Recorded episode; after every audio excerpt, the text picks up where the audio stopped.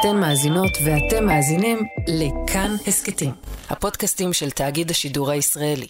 יתגדל ויתקדש מרבה. המוני בית ישראל היו בהלוויית הרב חיים דרוקמן. כל גווני הסרוגים ליוו אותו בדרכו האחרונה, הייתה נוכחות יפה של חילונים, פוליטיקאים. אני עומד כאן היום בענווה לפני מיתתך, הרב דרוקמן, לפני מיתתו של מי שכל כולו אהבה ואמונה. אבל מי שמסתכל על הקהל מבין שכמעט ולא היו שם חרדים. לא ההנהגה החרדית וגם לא העם. למה? שלום לכם, אתם מאזינים לעוד יום, אני עקיבא נוביק, איתי כאן באולפן פרשננו לדת ומדינה יאיר רטינגר, אהלן. שלום עקיבא נוביק. ואנחנו היום עם אחד השסעים אולי הכי חריפים בתוך הממשלה שמושבעת היום. הממשלה שמושבעת היא תהיה הממשלה הדתית ביותר, הימנית ביותר, אבל אנחנו נהיה רגע בפוקוס על הדתית ביותר.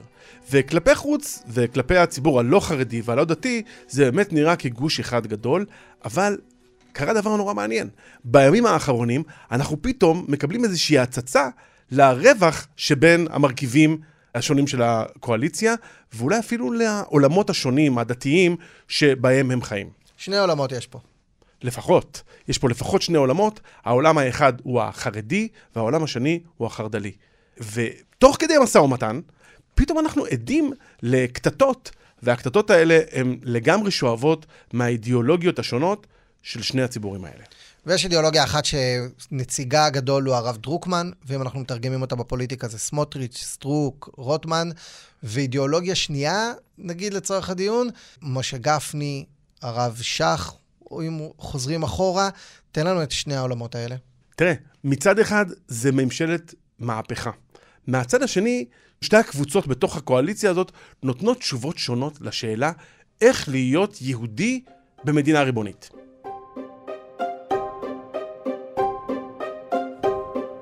התשובה של הרב דרוקמן, או של uh, מפלגת הציונות הדתית, היא, חבר'ה, בואו, עכשיו אנחנו בגאולה, אנחנו צריכים להשפיע על כל המדינה, על ההתנהלות של המדינה, וזה כולל גם את מי שאיננו חרדי. אנחנו צריכים להשפיע על המרחב כולו, על המרחב הישראלי, על הפרהסיה, אנחנו צריכים להשפיע על האופן שבו בעל בית מלון יוכל לקבל או לא לקבל זוג להט"בים, אנחנו צריכים להשפיע על האופן שבו ילמדו בבתי הספר הממלכתיים, אנחנו צריכים לפלוש אל כל המרחבים, מכיוון שהמדינה הזאת היא חלק מתהליך של גאולה. בצד השני, יש uh, גישה שונה לגמרי. גישה שהיא הרבה יותר צוננת כלפי המדינה, היא תמיד הייתה הרבה יותר צוננת. גישה שאומרת, אנחנו, החרדים, באיזו התבצרות תרבותית, אנחנו צריכים לדאוג לעצמנו, לדאוג לעצמנו במקסימום, סקטור. אבל...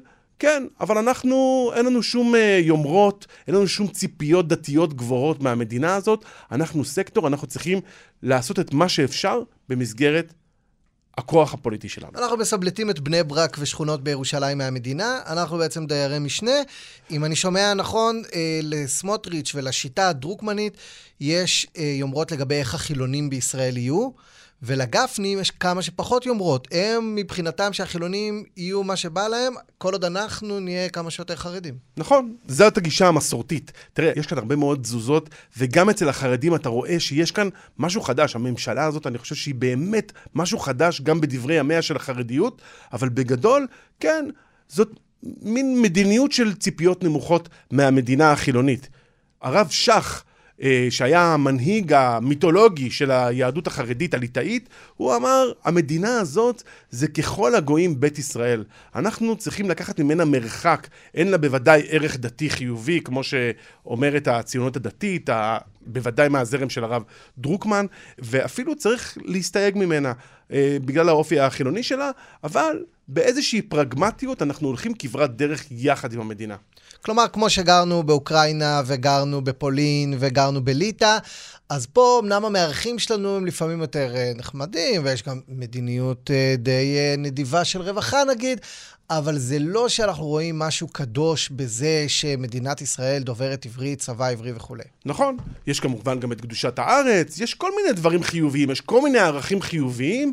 אה, אבל אנחנו, וזה אני מדבר על הזרם המרכזי החרדי, מכיוון שהיו עוד גישות. הייתה גישה אחת שהיא דווקא הייתה יותר פרו-ציונית, היא קצת נעלמה בנוסח הזה שהיה של פועלי אגודת ישראל, ויש כמובן את הזרם היותר רדיקלי של העדה החרדית והאנטי-ציונים, אבל הזרם החרדי הזה של יהדות התורה אומר, כן, אנחנו מתייחסים לכל הסיפור הזה של המדינה באיזה צינה מסוימת, אה, בצניעות מסוימת, אנחנו לוקחים את מה שאנחנו יכולים כדי לבצר את עצמנו, אין לנו יומרות לגבי הכלל. ואת העניין הזה ניסח הרב שך, שהנהיג כאמור את אה, דגל התורה בשנות ה-80-90, הוא ניסח את זה בנאום לפני יותר מ-30 שנה, שנקרא נאום השפנים והחזירים. אם יש קיבוצים, מה זה לא יודעים מה זה עם כיפר, לא יודעים מה זה סבת, לא יודעים מה זה מקווה, לא יודעים מה זה מה זה, שפנים, חזירים. שבו בעצם אמר, אחרי התרגיל המסריח, אנחנו, אין לנו איזו שותפות עמוקה באיזה תהליך גדול עם החילונים. הם אוכלים שפנים וחזירים, וגם במשתמע הוא אומר בנאום שימשיכו לאכול שפנים וחזירים.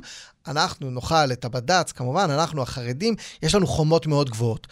ופה, יאיר, קרה בחודש האחרון דבר נורא לתפיסת החומות החרדית.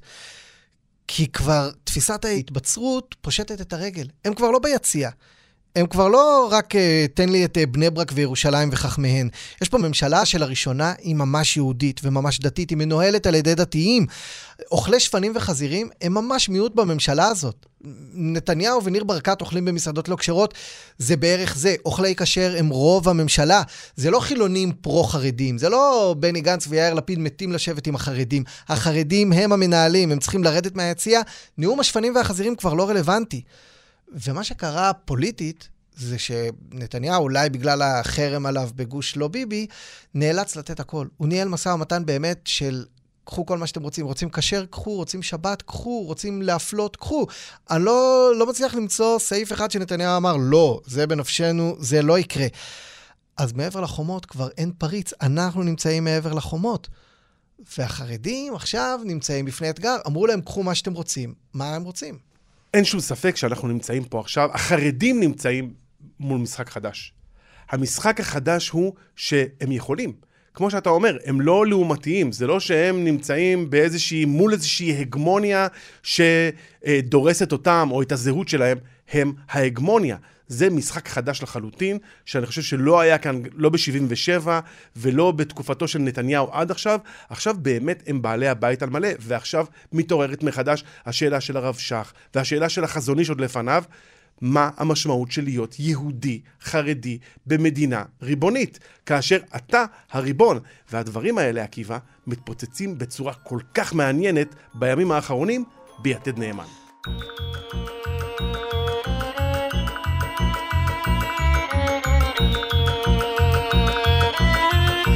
שני מאמרים פורסמו בשבוע האחרון ביתד נאמן, אה, שופרה של היהדות הליטאית. אולי נגיד עכשיו בסוגריים את ההבדל בין אה, ליטאים לחסידים, ההבדל בין גפני לגולדקנופ, שני המרכיבים של יהדות התורה, נראים כמעט אותו דבר. קודם כל, כאן יש את המפלגה הליטאית, זאת דגל התורה, זה גפני. מהצד השני יש את המפלגה החסידית, אגודת ישראל, זה גולדקנופ. ליצמן וזה, קודם. ליצמן בעבר, אבל יש גם את פרוש יחד איתם, ויש גם את אייכלר. זאת המפלגה החסידית. עכשיו תראה, אפשר כאן אה, להתפלפל במשך שעה על מה בדיוק ההבדלים האידיאולוגיים שלהם ביחס למדינה. אבל אם אמרנו, קודם שרטטנו את הזרם המרכזי, שמי שניסח אותו זה הרב שך, אז בגדול, שניהם קשורים אל הזרם הזה. זרם שאומר פרגמטיות, זהירות, צינה כזאת, אנחנו לא מתכוונים פה לעשות מהפכות, שניהם באים בגדול מאותו זרם. מה שקרה כאן, וזה ברקע המאמרים האלה ביתד נאמן, זה שיש כל מיני מריבות, יש איזושהי תחרות, יש גם איבה אישית, יש, יש כאן תחרות בין שתי המפלגות האלה כבר תקופה ממושכת, מתיחות, אבל הדבר המעניין הוא שזה יוצא על רקע אידיאולוגי.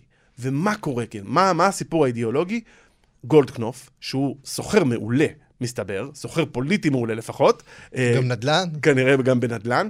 הוא סוחר מעולה, הוא הוציא מהליכוד רשימת הישגים אדירה. ואחד ההישגים האלה הוא תקדים.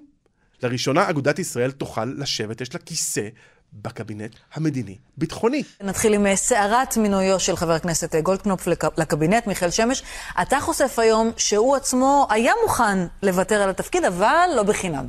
נכון מאוד, טלי. מדובר על אה, מינוי היסטורי של יושב ראש יהדות התורה. ובלי לשים לב, במהלך המשא ומתן, גולדקנופ עלה על מוקש אדיר כבר 75 שנה.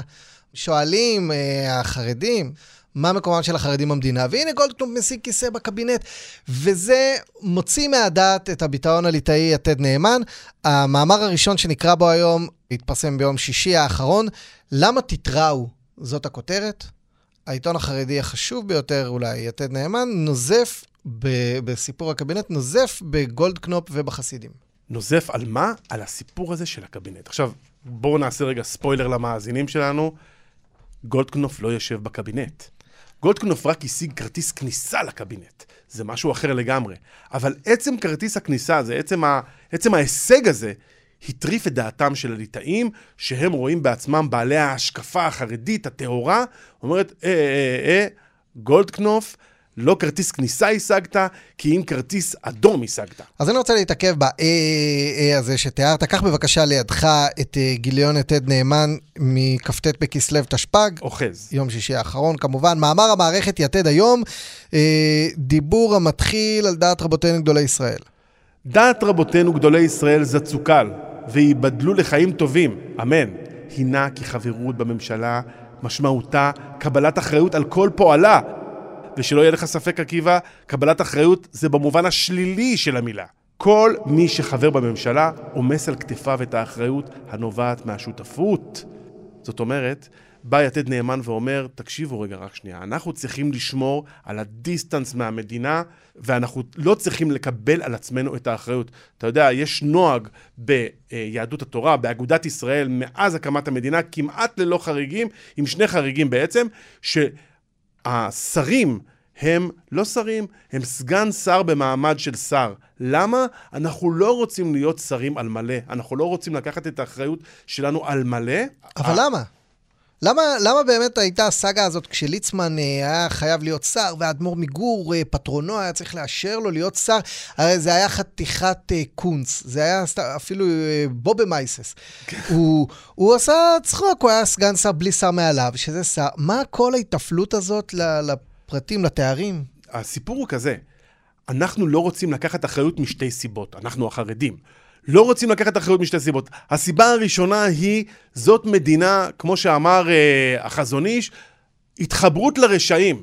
אנחנו לא מתחברים לרשעים. זו הסיבה הראשונה, זו סיבה אידיאולוגית. רשעים זה החילונים. כן, והסיבה השנייה, הסיבה השנייה היא שאי אפשר פרקטית לנהל מדינה, מכיוון שמדינה, ניהול מדינה, כרוך בחילול שבת, כרוך בכל מיני איסורים שאנחנו כחרדים לא מעוניינים לעבור עליהם. אז יש העלמת עין, אה, אם אני סגן שר ולא שר, אז בעצם האחריות לחילול שבת היא על החילונים, הם אה, ישבו בגיהנום, אנחנו רק היינו סגני שרים, נגיע לשמיים, ישאלו אותנו איך הייתם אחראים, נגיד לא היינו אחראים, היינו סגני בדיוק, שרים. זה לא שלי בכלל, זה שלהם, זה של הרשעים, אני רק פה על תקן של אורח. והעמדת האורח הזאת עכשיו, אגב, עוברת טלטלה אדירה.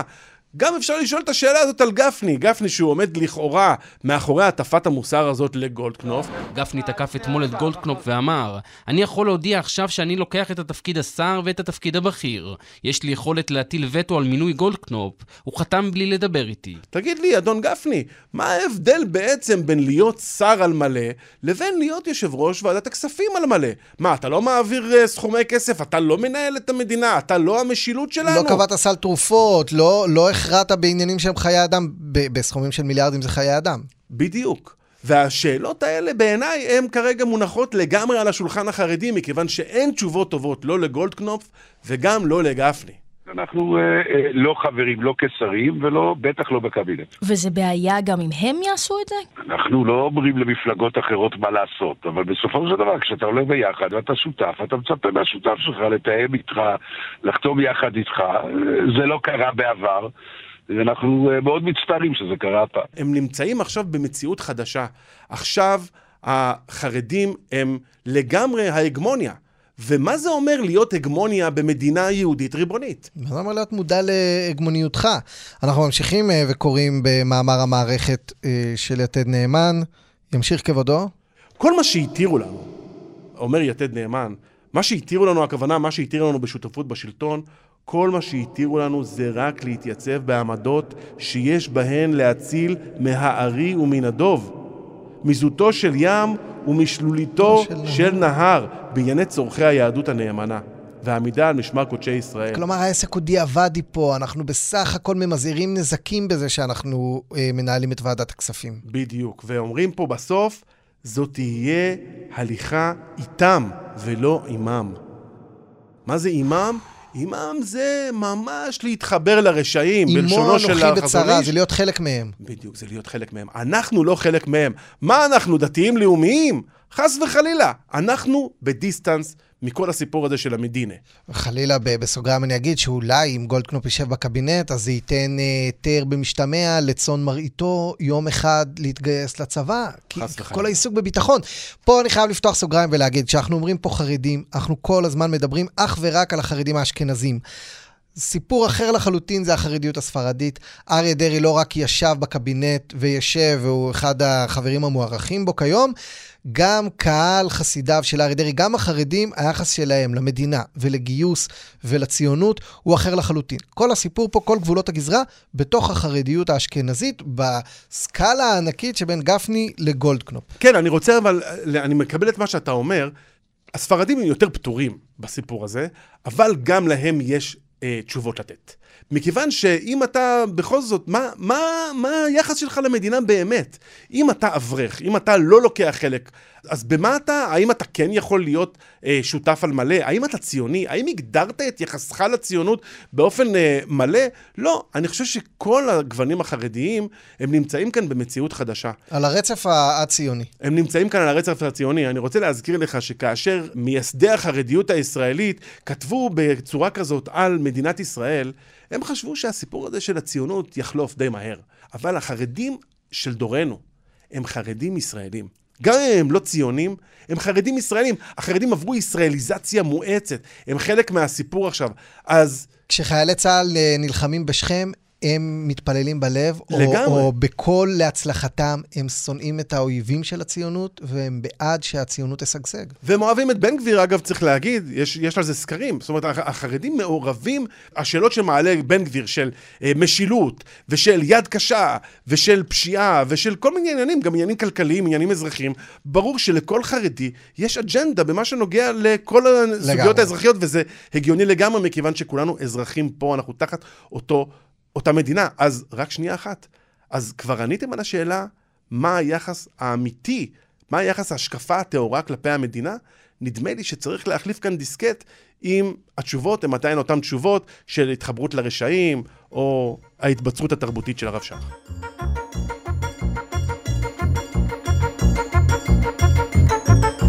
אז אמרנו, ביום שישי האחרון מאמר מערכת חריף נגד גולדקנופ. זה uh, הספיק בינתיים כדי לקפל את uh, הרפתקת הקבינט. Uh, גולדקנופ לא יישב uh, בקבינט בדור הקרוב.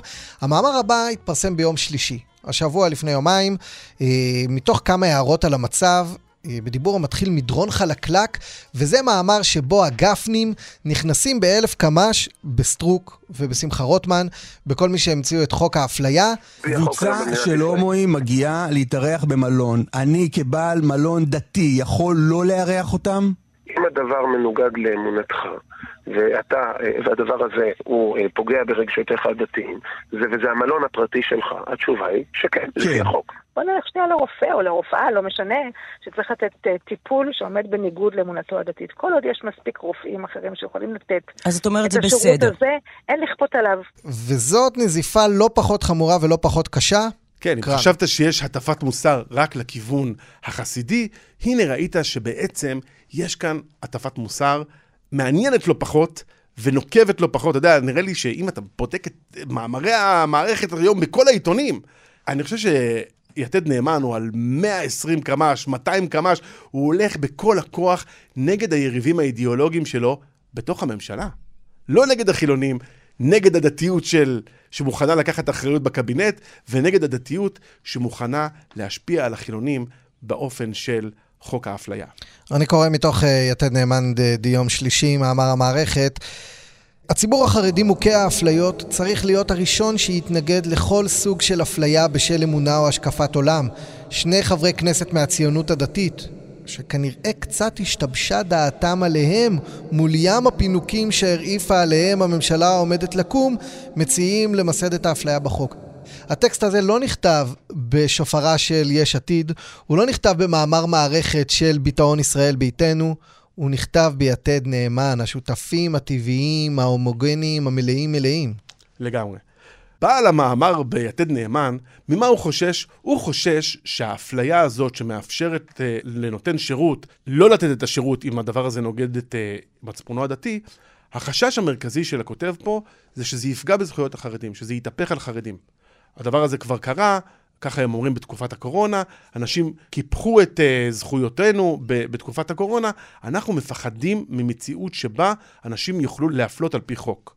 אז הדבר הזה זה שיח זכויות, שיח הומניסטי, אזרחי, שבא יתד נאמן ומעיר כלפי אותם שותפים, אנחנו אגב לא הזכרנו את שמותיהם, מן הסתם הכוונה היא לאורית סטרוק ולשמחה רוטמן. לא רצו ביתד נאמן להזכיר שם של אישה, אה, כן. שהוועדה הרוחנית לא תפסול. חשבתי שהם פחדו מתביעת דיבה. אבל זאת באמת אה, הסתכלות של סאבלט, אם אנחנו במדינה בסך הכל כ sublet. sublet בדירת שותפים, אני אכניס אותך לעולמי, הוא לא נכנס בדרך כלל לשיח הזכויות, מה מגיע לו, מה לא. הוא בסך הכל פה דייר משנה.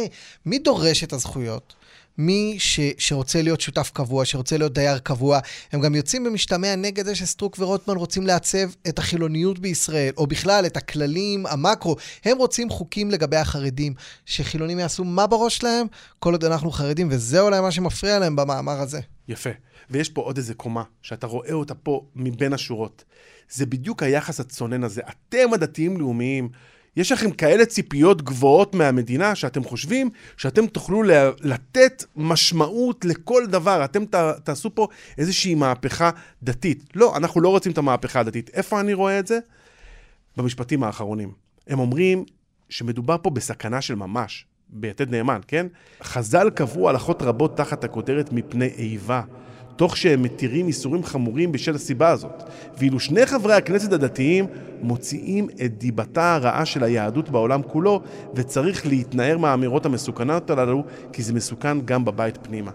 זאת אומרת, מה שאני קורא כאן זה שזה מסוכן גם לדתיות, לזהות היהודית. אם אתה יהודי גלותי, כן, שאומר, רגע, רק שנייה, אני לא זורק את הגלות, אז אני, אני אומר, אה, אל תתגרו בגויים. אל תתגרו בחילונים במקרה הזה, מכיוון שאתם מוציאים מדיבתה של היהדות רעה. אם אתם מתחילים לנסח את יחסי דתיים חילונים בישראל, עוד ינסחו את אה, יחסי חרדים חילונים בישראל. עוד יתחילו להתעסק לנו במה שקורה בתוך החומות. ופה אני חוזר אה, להלוויה של הרב דרוקמן, ולשאלה למה לא היו חרדים בהלוויה הזאת, ולמה החרדים לא הכירו בציבוריותו, בדמותו, במרכזיותו של הרב דרוקמן. הם גם ביזו אותו כמה פעמים ביתד נאמן בצורה די מכוערת. הרב דרוקמן לא היה פוסק הלכות. הוא לא היה, גדולתו לא הייתה בהיותו תלמיד חכם, אלא בהיותו מנהיג ציבור ומחנך, ובן אדם שמצוי ממש בחיי היומיום, הוא היה הולך לאירועים, הוא היה עונה לנו לטלפונים. שנינו זוכרים בתור כתבי חרדים, שאם אתה צריך תגובה מהרב דרוקמן, אתה מרים טלפון לרב דרוקמן ושואל אותו מה תגובתו, והוא פשוט עונה לך. כן. זה, זה, זה שוק, לא סיקרתי דמות כל כך בכירה שעונה לך בטלפון בעולם הרבני. ו- והרב דרוקמן היה מצוי כל כך בחיי היום-יום של ישראל, והיה כל כך דתי-לאומי, הוא אחד הסרוגים הראשונים. הוא התעסק, אתה יודע, לא, לא היה דבר שקטן מכבודו. חבר ההנהגה הארצית של בני עקיבא, 70 שנה, אה, מחנך שישב עם תלמידים ו- וגם ניסה לנסח איך בן אדם מאמין, יהודי, אה, ירא שמיים, יוכל לחיות במדינת ישראל. וזה הסדין האדום הכי גדול אה, מבחינתם. כי דתי light שלא אכפת לו מה יהיה פה בין חרדים לחילונים, זה עניין אחד. אבל הרב דרוקמן רצה להיות, כמאמר הקלישאה, המקף בין היהודית לדמוקרטית, והוא רצה לאחד ביניהם. ומבחינת גפני, שכל מה שחשוב לו זה היהודית, ושהדמוקרטים יסתדרו, זה ממש לצנינים בעיניו. והשאלה מי הוא חרדי ב-2023, הרב דרוקמן במידה רבה הצליח לנסח אותו, או מי הוא יהודי בישראל, אבל פה הוא מפרק את החומות שהבאנו איתנו באונייה ממזרח אירופה, מה עושים איתו? כן, אבל אני חושב שגם החרדלות, או הדתיות הזאת, הדתיות לאומית מהסוג הזה, שאומרת, רגע, רק שנייה, אנחנו פה בדור הגאולה ואנחנו נשפיע גם על המדינה החילונית, גם היא עומדת פה עכשיו למבחן, מכיוון שבפעם הראשונה אתה צריך להוכיח שהמקף הזה שבין יהודית או דתית וציונית הוא לא איזה מטען חבלה שהולך לפוצץ את הכל. תסתכל, עקיבא, כמה תפקידים לקחה הציונות הדתית שקשורים למורשת, להנחלת זהות, משרדי מורשת, זהות, אה, מסורת, אני כבר לא זוכר. משימות לאומיות, כל מורשת. אחד, כמעט כל חבר ב- ב- במפלגת הציונות הדתית אוחז באיזושהי עמדה כזאת. מה העמדה הזאת באה ואומרת? אנחנו לא רוצים רק לתת שירות פנימי כמו החרדים, שהם אחראים על uh, תיק התחבורה החרדית או על תיק החינוך החרדי, אנחנו רוצים להשפיע על החינוך הממלכתי. והדבר הזה, אני חושב, הוא עומד כאן בשורש. יש כאן בפעם הראשונה הגישה הזאת שאומרת, רגע, רק שנייה, גישה מאוד, uh, מצד אחד, uh, מאוד יומרנית. שאומרת, הנה, פה עכשיו הגאולה, אנחנו עכשיו צריכים ליישם את זה במדינה, להפוך את המדינה למדינה יהודית על מלא. זה אומר שגם המרחב הלא דתי, הוא יכול להיות דתי יותר, פה זה גם עומד למבחן בפעם הראשונה. עוד לא קמה הממשלה, וכבר כמה פצצות גדולות התפוצצו כאן. תסתכל מה הולך כאן. לא פחות מהחרדים, גם החרד"לים יצטרכו לנסח מחדש מה המשמעות של להיות הריבונים, להיות ההגמוניה במדינה כזאת. פעם ראשונה שהם באמת יכולים לקחת את הידיים להגה. כמה הם קיבלו את ההגה פתאום?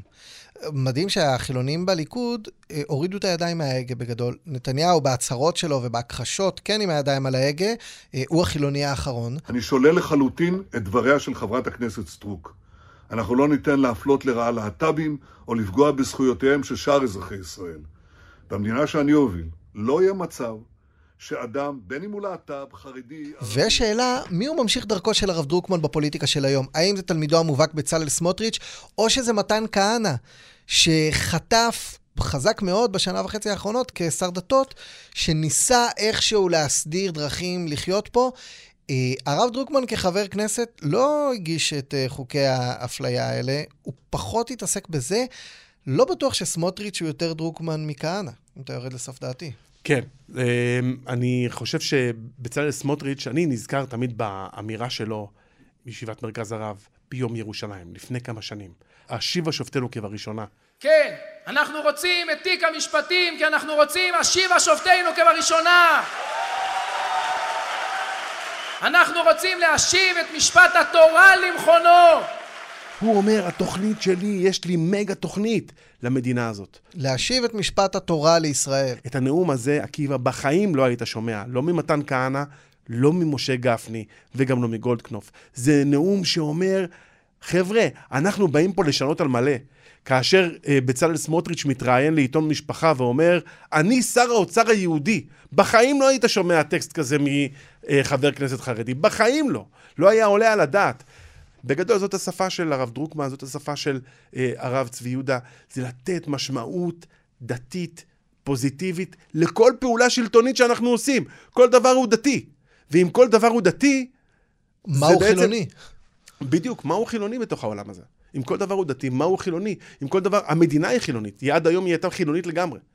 והחרדים לא ניסו לשנות את האופי החילוני של המדינה. זה גם בא לידי ביטוי במשפט הזה שאמר השבוע הרב דוד יוסף. הזכרת את ש"ס. הרב דוד יוסף אמר, אנחנו לא רוצים לפלוש למרחבים החילוניים. אין לנו שום כוונה לעשות חוקים כדי להרבות שנאה ולפלג. אנחנו רוצים לאחד, אנחנו רוצים לקרב, אנחנו לא רוצים לפלג. אנחנו באים לכאן כדי לשמור על שלנו.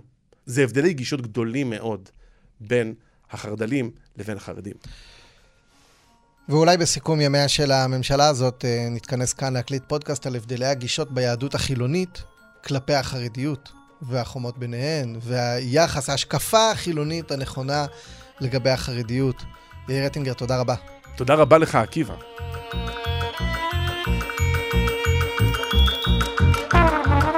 ועד כאן הפרק הזה של עוד יום שערך והפיק דניאל אופיר. עיצוב קול ומיקס אלעד זוהר, על הביצוע הטכני יאיר ניומן וגלית רום. עוד פרקים של עוד יום אפשר למצוא בכל הפלטפורמות שאתם שומעים דרכן פרקים, וגם באתר כאן, כמובן, בקבוצת כאן הסכתים בפייסבוק. נשמח מאוד לשמוע הערות שלכם, תובנות, ביקורת בונה, באווירה טובה, וגם רעיונות לפרקים הבאים. אני הייתי עקיבא נוביק, וניפגש בפרקים הבאים, אה?